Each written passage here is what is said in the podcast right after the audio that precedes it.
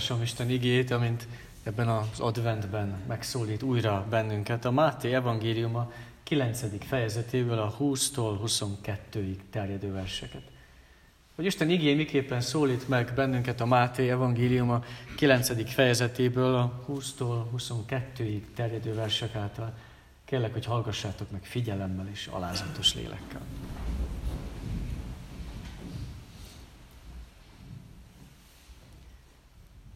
Íme egy 12 éve vérfolyásos asszony hátulról hozzá férkőzve megérintette ruhája szegélyét, mert ezt mondta magában, ha csak megérinthetem ruháját, meggyógyulok. Amikor Jézus megfordult és meglátta őt, így szólt, bízzál, leányom, hited megtartott téged, és meggyógyult az asszony abban az órában.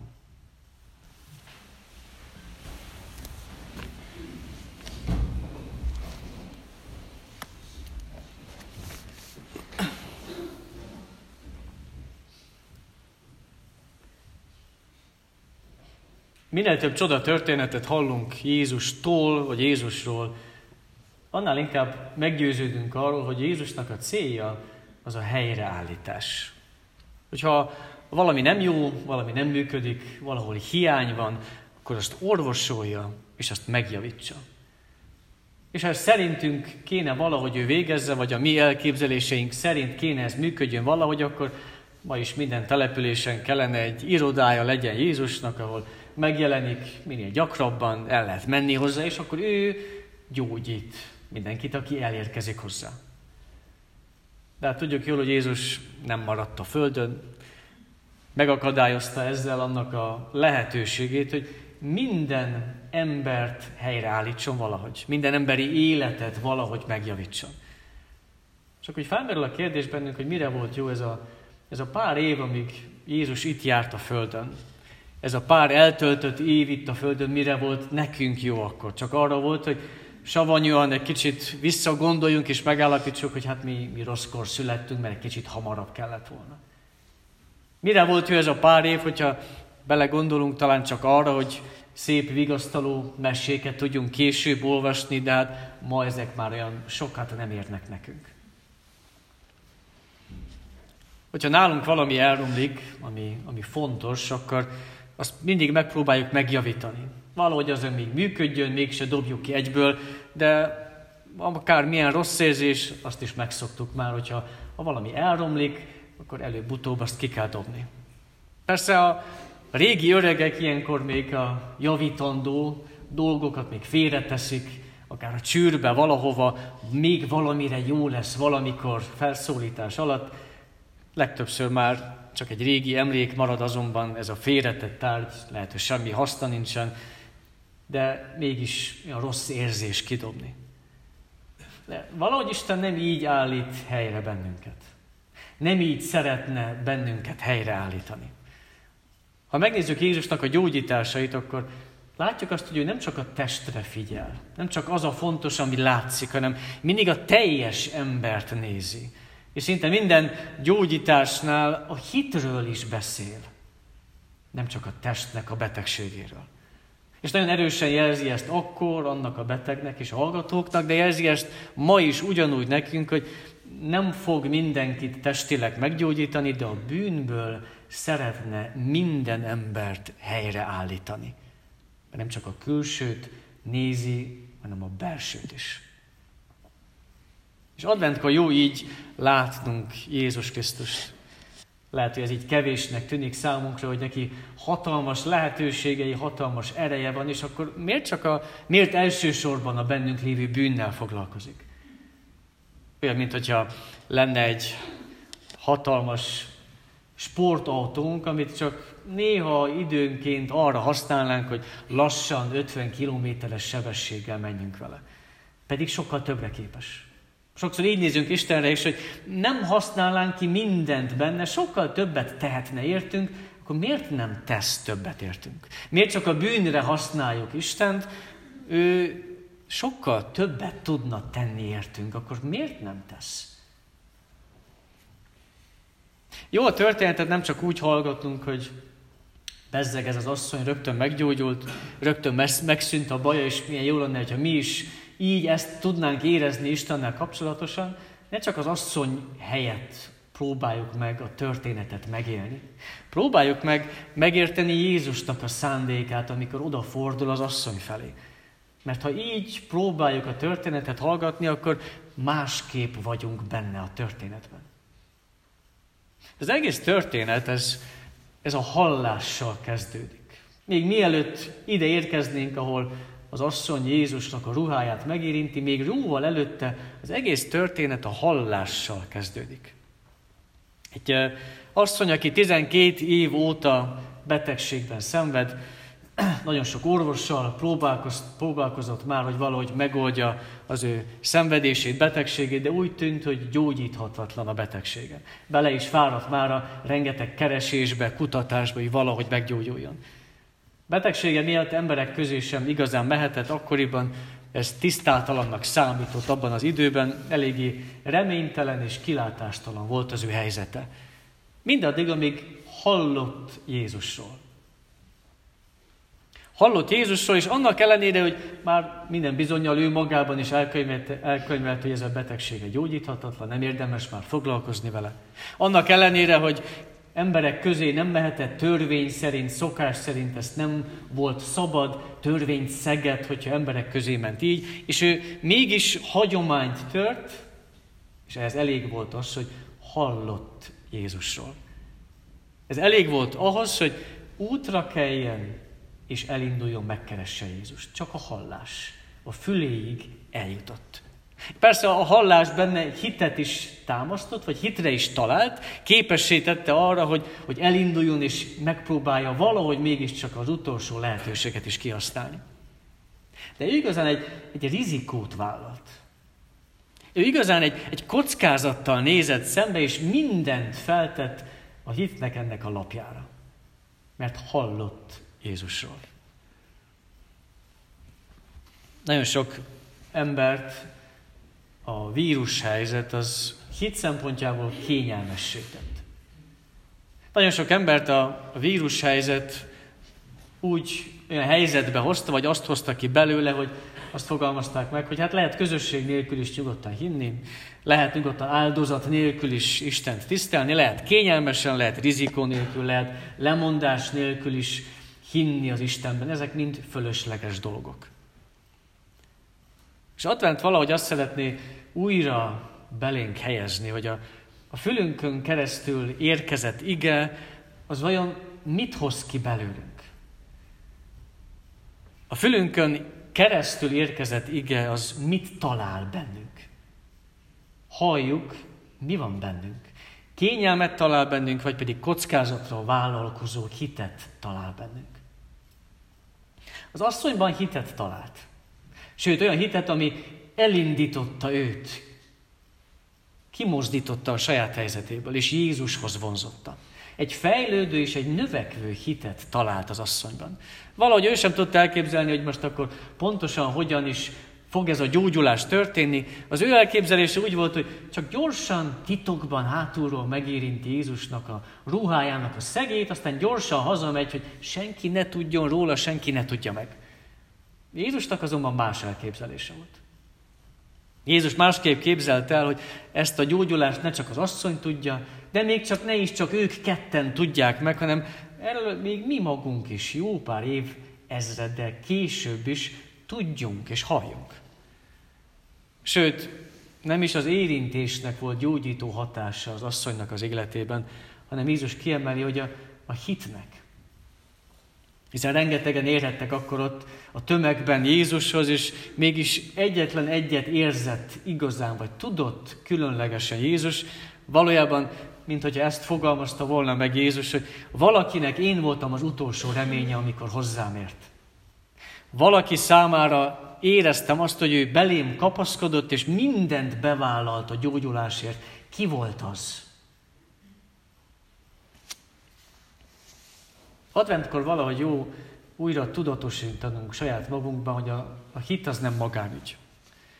A hit az nem azt jelenti, hogy én Istennel lerendezem, az a kettőnk dolga, és senkinek, senki másnak semmi köze nincsen hozzá. A hit az nem magánügy, hanem valójában A hitnek nyoma kell legyen a hétköznapjaimban.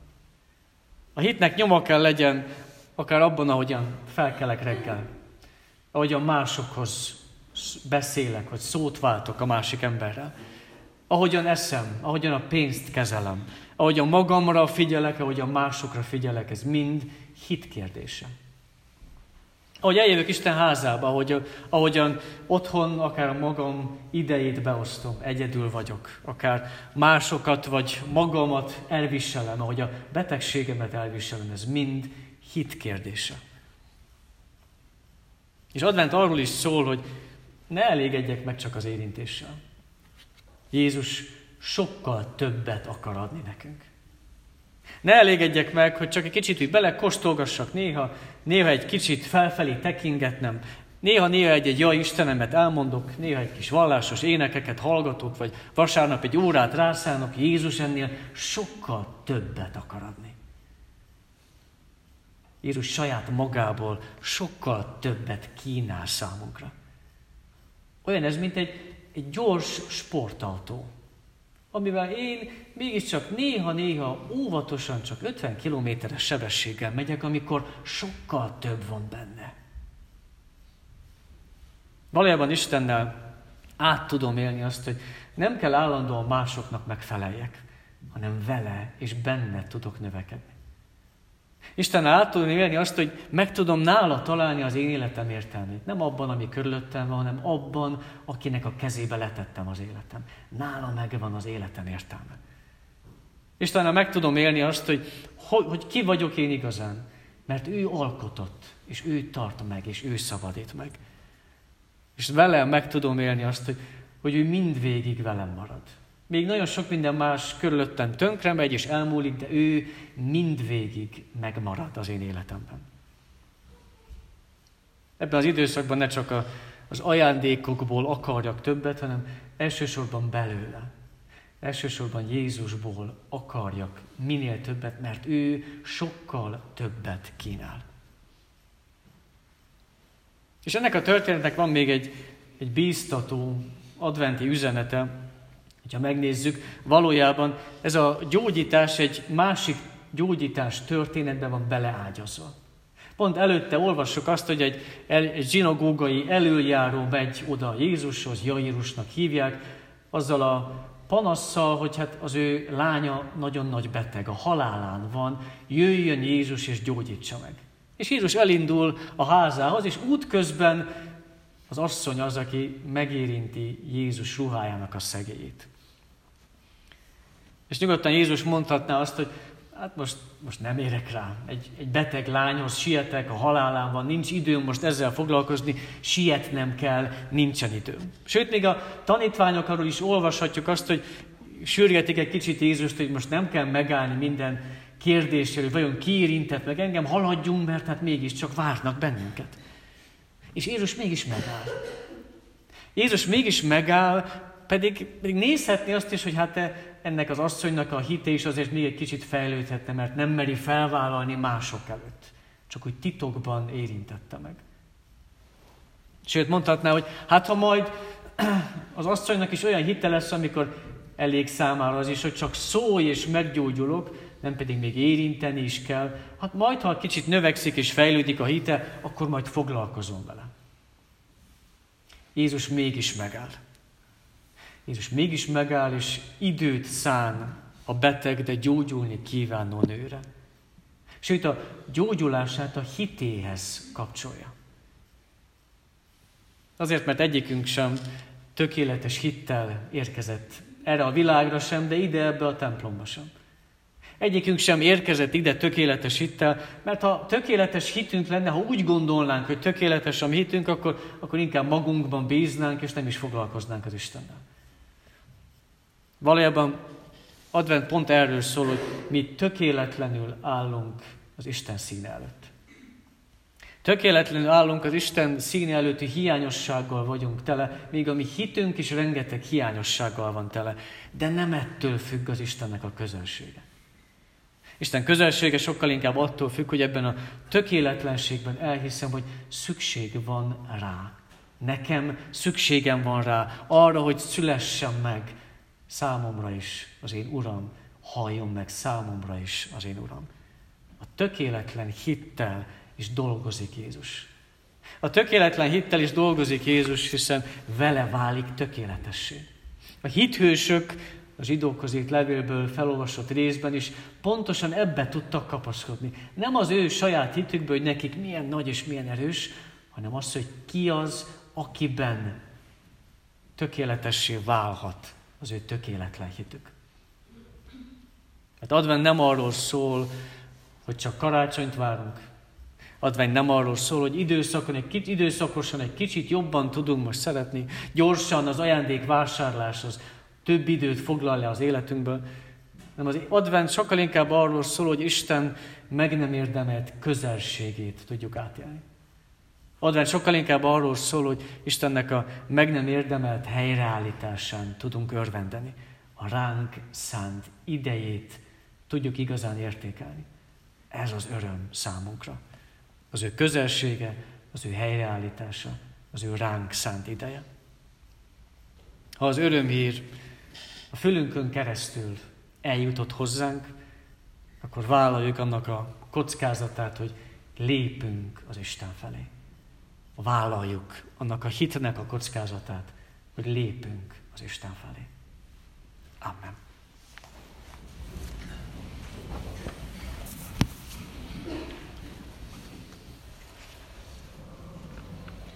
A 185. advent énekünknek az első versszakával válaszoljunk az igére. 185. énekünk, Ó jöjj, ó jöjj, Immanuel.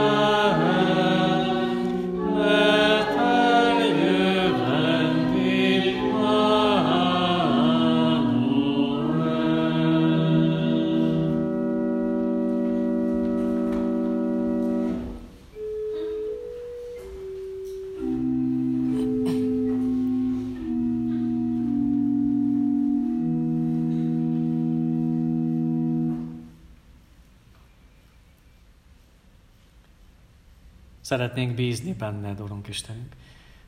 Talán ebben az adventi időszakban még inkább és még erősebben a hangulatunk és a várakozásunk is olyan, hogy tényleg, talán most, most tényleg bízhatunk benned.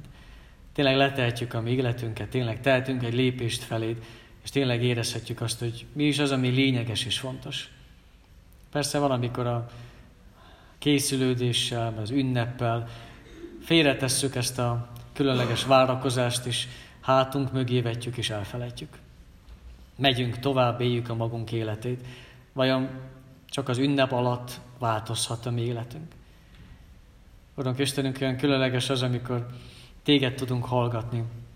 A te igéd megszólít és belénk költözik, és az ünnep után sem akar békén hagyni bennünket, hanem érezteti velünk azt, hogy tényleg te vagy a mi Urunk, és te vagy a mi Istenünk. Segíts, hogy ez tényleg egy tartós üzenet legyen a mi saját életünkben, a mi közösségünk, gyülekezetünk életében is. Annyi minden megtépáz egy közösséget, annyi minden megtépázza a mi saját életünkön is. Kínlódunk, bizonytalanságban élünk.